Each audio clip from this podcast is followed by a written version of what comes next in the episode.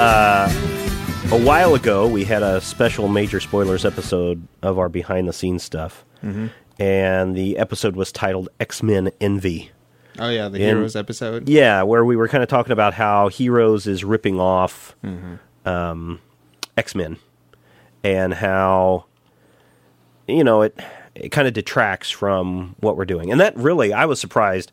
I thought a lot of people would kind of go along with what we were saying, but it Mm-hmm. started off kind of not a flame war, but it really started a wildfire of comments Yeah. from people saying everything from well considering the size of the people that are watching heroes only maybe 1% of those have ever read the book so you know this is not a ripoff to them Right. and one person went so far as to really kind of i don't want to say take us to task but kind of rent, rant uh, for a little bit on um, and this is from who's it from ernie is what i want to say let me find it here really quick charlie Charlie says, I'm writing this more as an X Men fan than a Heroes fan. Secondly, hopefully, I won't be uh, betray my fanboyish instincts and, and get all ranty. Uh, I'm a Heroes fan since episode one in aired. I'm an X Men fan for way longer since spring of '93. Sorry, there, uh, Charlie. That's a bad time to be an X Men fan. Now don't start. I, that's probably around when I started reading X Men. Yeah. Uh, I got a. I don't have a wonderful. I, I've not got a wonderful memory. So when you cast allusions to heroes blatantly ripping off X Men, I was trying to remember where exactly they were ripping it off from. The Fly, which obviously isn't an X Men thing, but it's Right. something that I that I mentioned. Uh, the movie uh, that was handled way too similarly, and my hope is that they don't divert or that they divert from it as soon as possible, preferably within the second part of Eclipse, with just which just aired uh, on Monday night. Was it the Hellfire Club, a ripped off of the Avengers? Of course, tried recruiting Nathan uh, Petrelli. No, that hadn't happened. Oh, uh, is it the virus which only affects the heroes, which would make them extinct? Oh, wait, that's the legacy virus, and that wouldn't wipe out mankind. How about the uh, phalanx? Uh, uh, what is it? Phalanx, Phalanx. Phalanx Convent, the Covenant. twelve. E for extinction? Not really. So he's been trying to tear his mind out or his hair out, trying to figure out what you mean by ripping off the X Men. And I think up on the Major Spoilers Forum, and if people haven't been to the forum, there's some really great discussions going on uh, related to everything that we talk about. And they don't necessarily have to be comments that people are posting uh, onto the articles. Uh, but this is one that Charlie uh, put up there. I think it's Charlie put up there. And Rodrigo, you had a really good kind of uh, explanation uh, for that that I that I thought maybe you could share. What do we mean by what's what is the difference between a ripoff and an homage? Right. You basically the way I see it, you have um you have a ripoff or, or you you have an homage or um, as we were talking on the forums in music terms, kind of a cover. Right. Um, actually, it's it, that's basically a different thing too. You can have a cover essentially, which is somebody saying, "This is this song." It's still sympathy for the devil. Right. We're just doing this thing with it. Right. This is our version All, of all hail the Rolling Stones, Right. but we're gonna do this thing. Mm-hmm. Then you have an homage, which is here's this crazy song that I wrote, but halfway through it, I'm gonna throw in the uh, This a, a keyboard synth that sounds like something from Rush. So uh, specifically, as an homage. okay, so let's uh, so the um, Aerosmith remake that the rap version is that an homage or a cover? I, I don't think that's either because that's still uh, Aerosmith doing it. Well, yeah, that's really, true. that's it's kind of Aerosmith covering Aerosmith. right. Even with D- Run DMC in there. Okay, so Correct. then what about then um, the things that we hear on another podcast, like uh, the Brian Ibbott um, Coverville podcast, which all he plays is cover songs, Mm-hmm. and you'll find everything in there has been done by somebody else. Maybe in a different style, but still the same song, the same word kind of thing, same kind of feeling. Those are good covers. What about when we get into the perfect example that you had with Queen, uh, with um, Pressure, with, Right. with David Bowie? Under pressure. Coming down on me, and everybody knows the song "Ding Ding Ding Ding Ding Ding," Right. Ding Ding Ding Ding. Which then was uh, presumably from a completely different direction. Vanilla Ice just mysteriously uh, came up with this uh, chord progression and, Right. and, and little bass ditty, Right. And wrote "Ice Ice Baby" over it, right, that I do see as a ripoff because it's him saying, "No, no, no, this is not under pressure." See, because under pressure is dun dun dun dun dun dun, and mine goes dun dun dun dun dun dun dun. right, Um, so that is, you know, that that is him saying, "No, I came up with this, even though he's blatantly taking from something that was created Okay. before. So then, how would we take Queen's pressure and make that in, as an homage? Well, you would say this is under pressure by Queen. Okay. At, oh, as an homage, you would say, okay, here's a song I wrote, and at three forty five twenty seven, You will I, hear. I throw in dun dun dun dun dun dun once, Right. and that's my way of tipping my hat to Freddie Mercury's mustache. Okay. All right.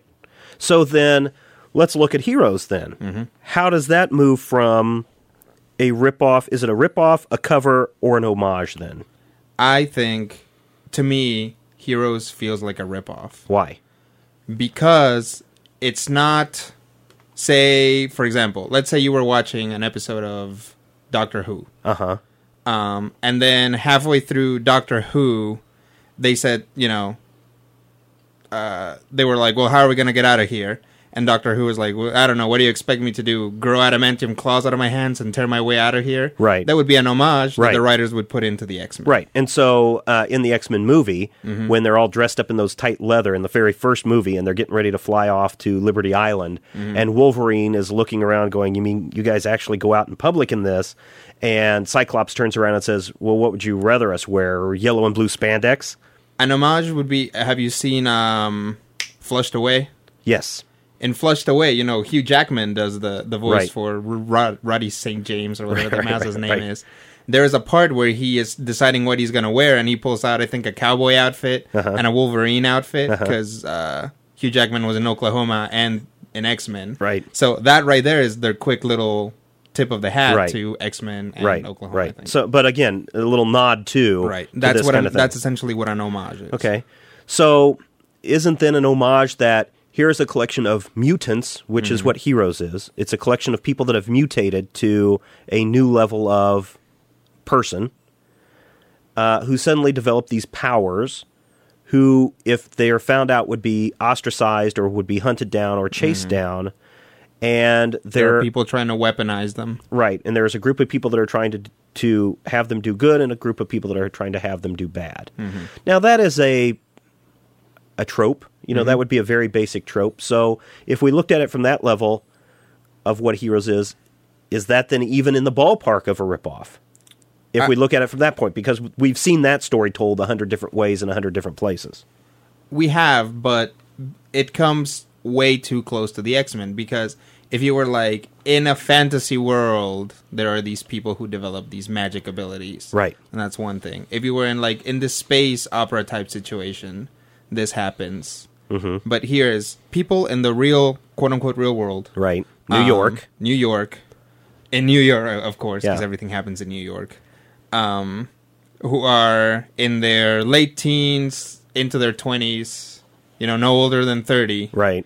um, who are developing these very specific powers: flight, regeneration, Flame throwing.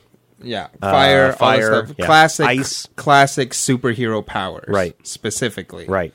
Um, it just you know they don't choose their powers they didn't get their powers through an accident or anything like Right, that right. you know it is very much they're developing these powers as they hit this particular point in their lives that's the x-men Okay. that is Right. mutant that it's you know marvel's Okay, so then still, why is that not a homage? Why is it a ripoff? Is it because- because they're not? Is it because they are not saying, "Hey, we realize that this came from the X Men, and because so we're trying because to." they're not giving it credit because it's the basis of the show. It's like saying, you know, a, a- a movie in which there is out in space, there is this young man using this strange power that he has in order to overthrow his father. Um, you know, and they all fight with you know glowing weaponry.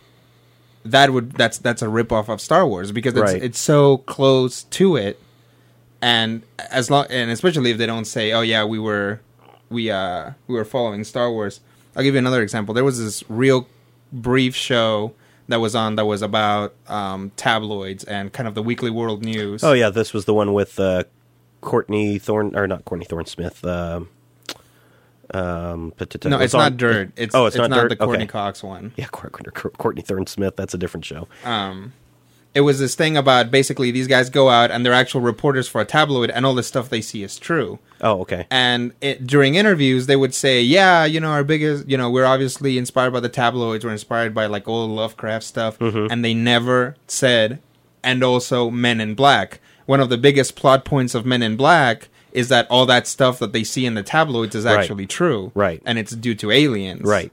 um, and they just totally skipped over it, even though it's almost painfully clear that they were sitting there and they're like, "That's the basis of a show right there." This little throwaway thing in Men in Black, we can make a whole show out of this.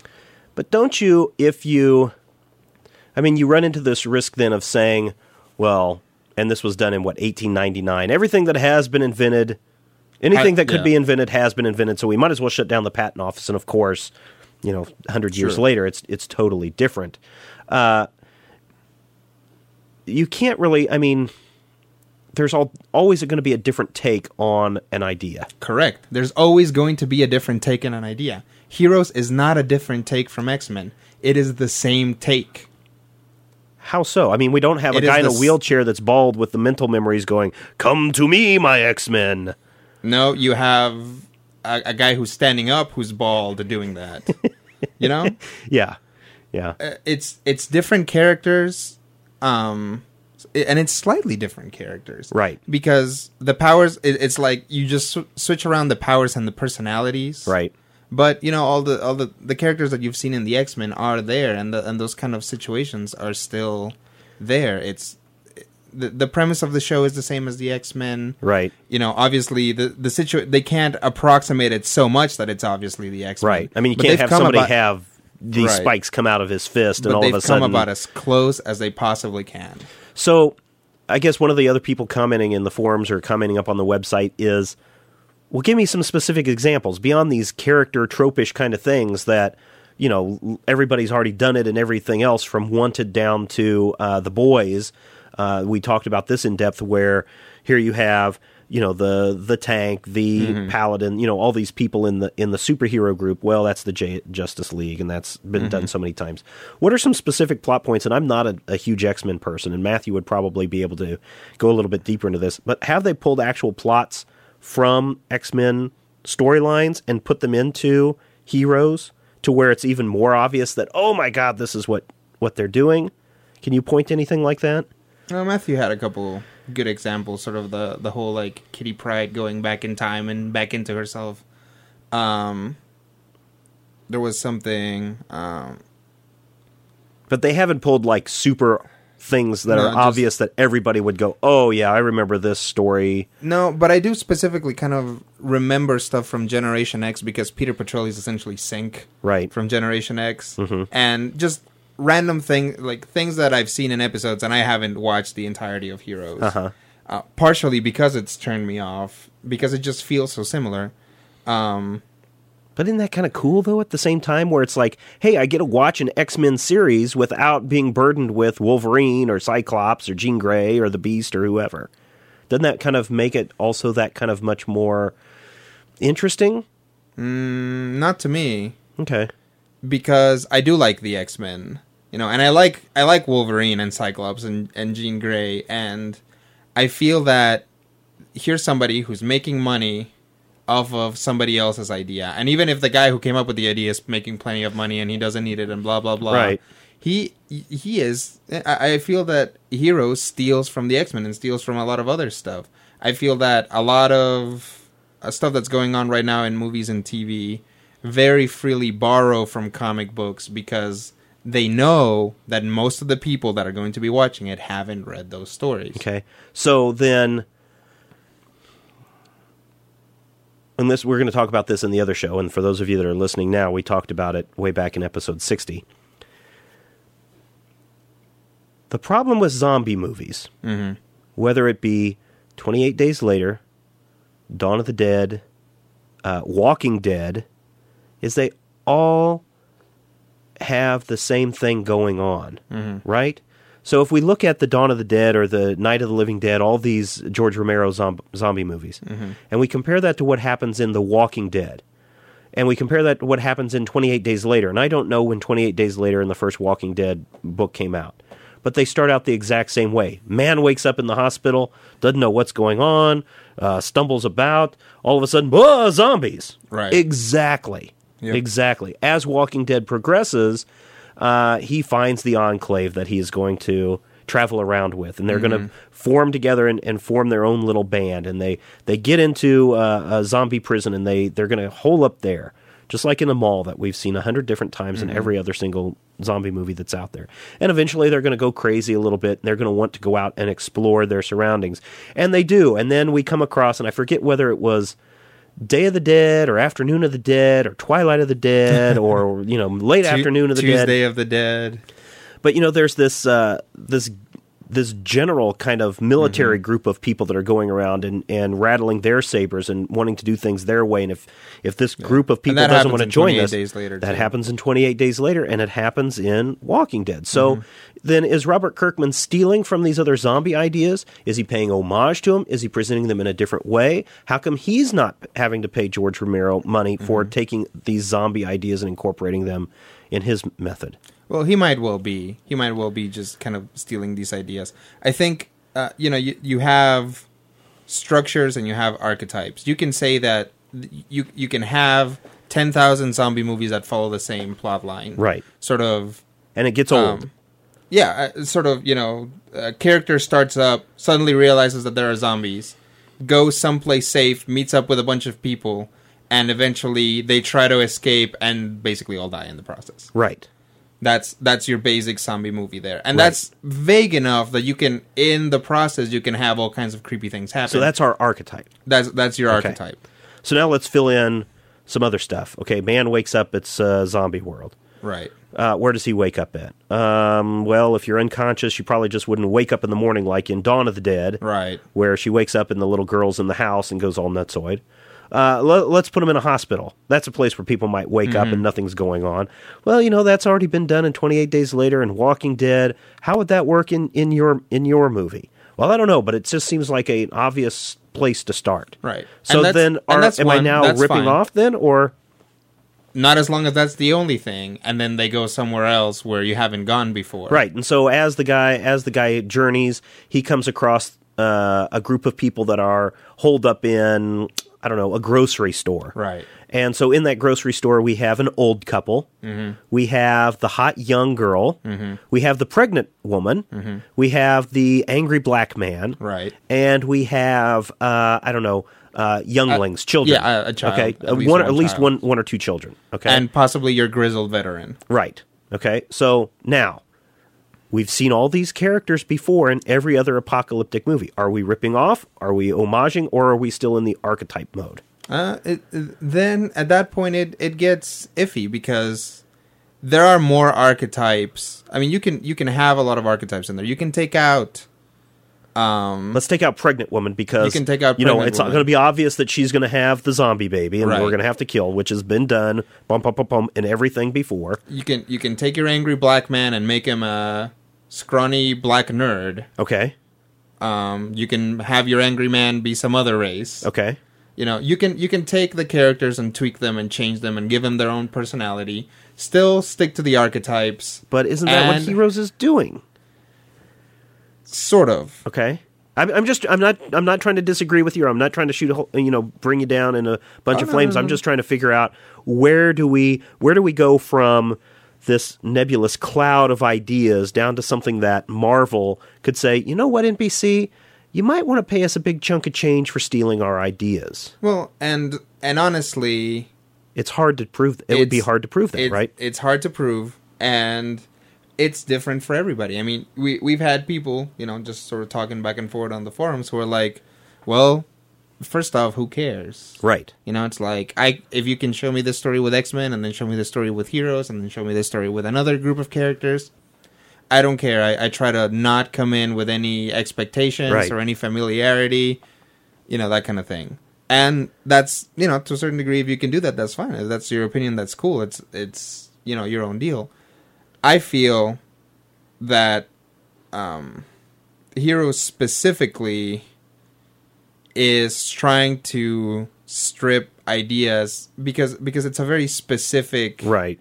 context and it's kind of a narrow medium Um, and it's kind of the same thing with uh with zombie movies. I mean, a, a lot of the stuff you you know that's actually literally lifted right out without being a parody like Shaun of the Dead. Right. Shaun of the Dead is you know Yeah, there's specifically parody- uh, looking. Yes, you're actually making fun of mm-hmm. those instances, and that's what the point of a parody is. And eventually, all genres devolve to parody. Sure. and that's what we learn in film school. In film school, what do they talk about? Uh, and I didn't go to film school. I went to a school that taught video production, uh, and so there's a difference between between the two slightly. Today, there's not much difference, but you know, 10, 15 years ago, there was a difference.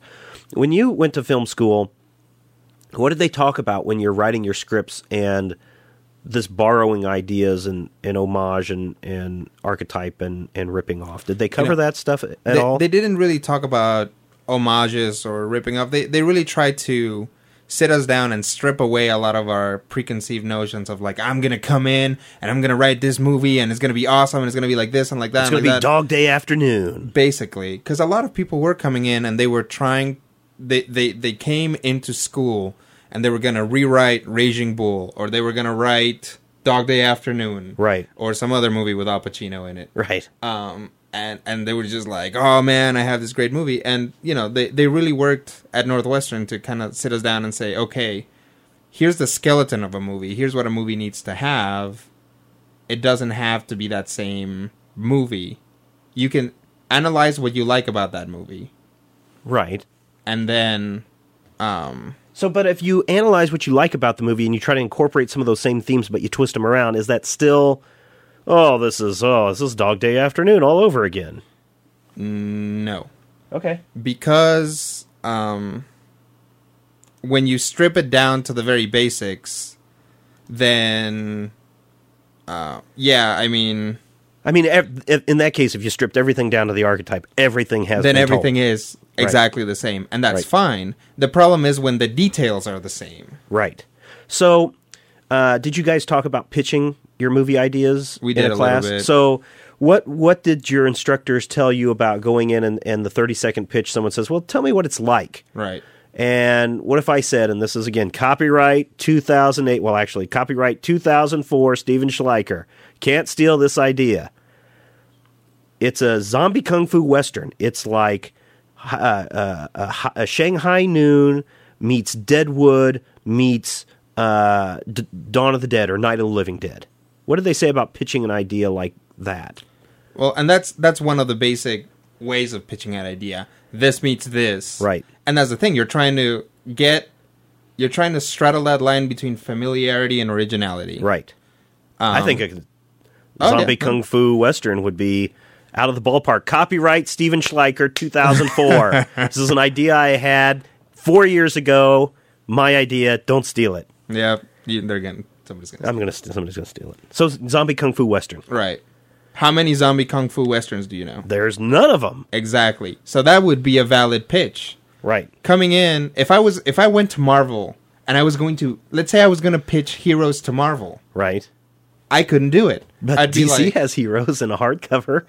Did you know that? do they? Yeah, yeah. I've got a copy here. But that's because it's basically a novelization of the TV show. Uh. Or it's a- actually uh, other stories oh, about the characters. other random stories. Yeah, yeah. But if I, you know, if I went to Marvel and I was like, okay, a group of people are born different. They have this gene, yeah, and they kick you out.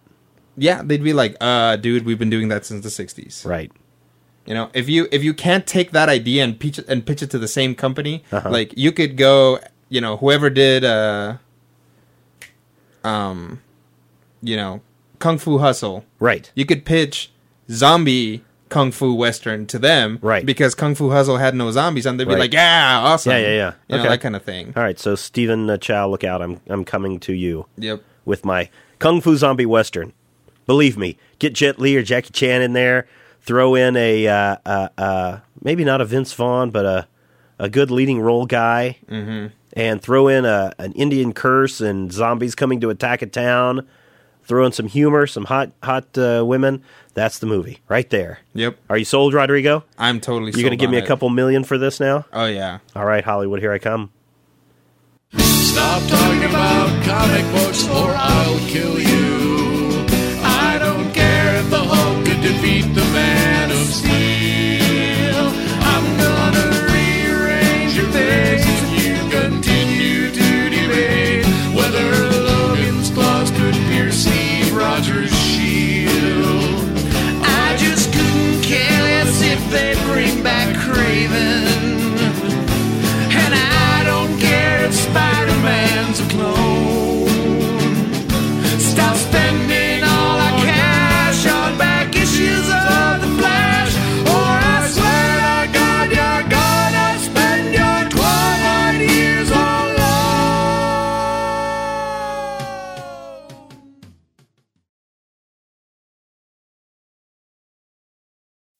As humans, we're naturally driven by the search for better. But when it comes to hiring, the best way to search for a candidate isn't to search at all. Don't search, match with Indeed. When I was looking to hire someone, it was so slow and overwhelming. I wish I had used Indeed. If you need to hire, you need Indeed. Indeed is your matching and hiring platform with over 350 million global monthly visitors, according to Indeed data, and a matching engine that helps you find quality candidates fast. Ditch the busy work. Use Indeed for scheduling, screening, and messaging so you can connect with candidates faster. And Indeed doesn't just help you hire faster. 93% of employers agree Indeed delivers the highest quality matches compared to other job sites, according to a recent Indeed survey. And listeners of this show will get a $75 sponsored job credit to get your jobs more visibility at Indeed.com slash podcast. That's Indeed.com slash podcast. Terms and conditions apply.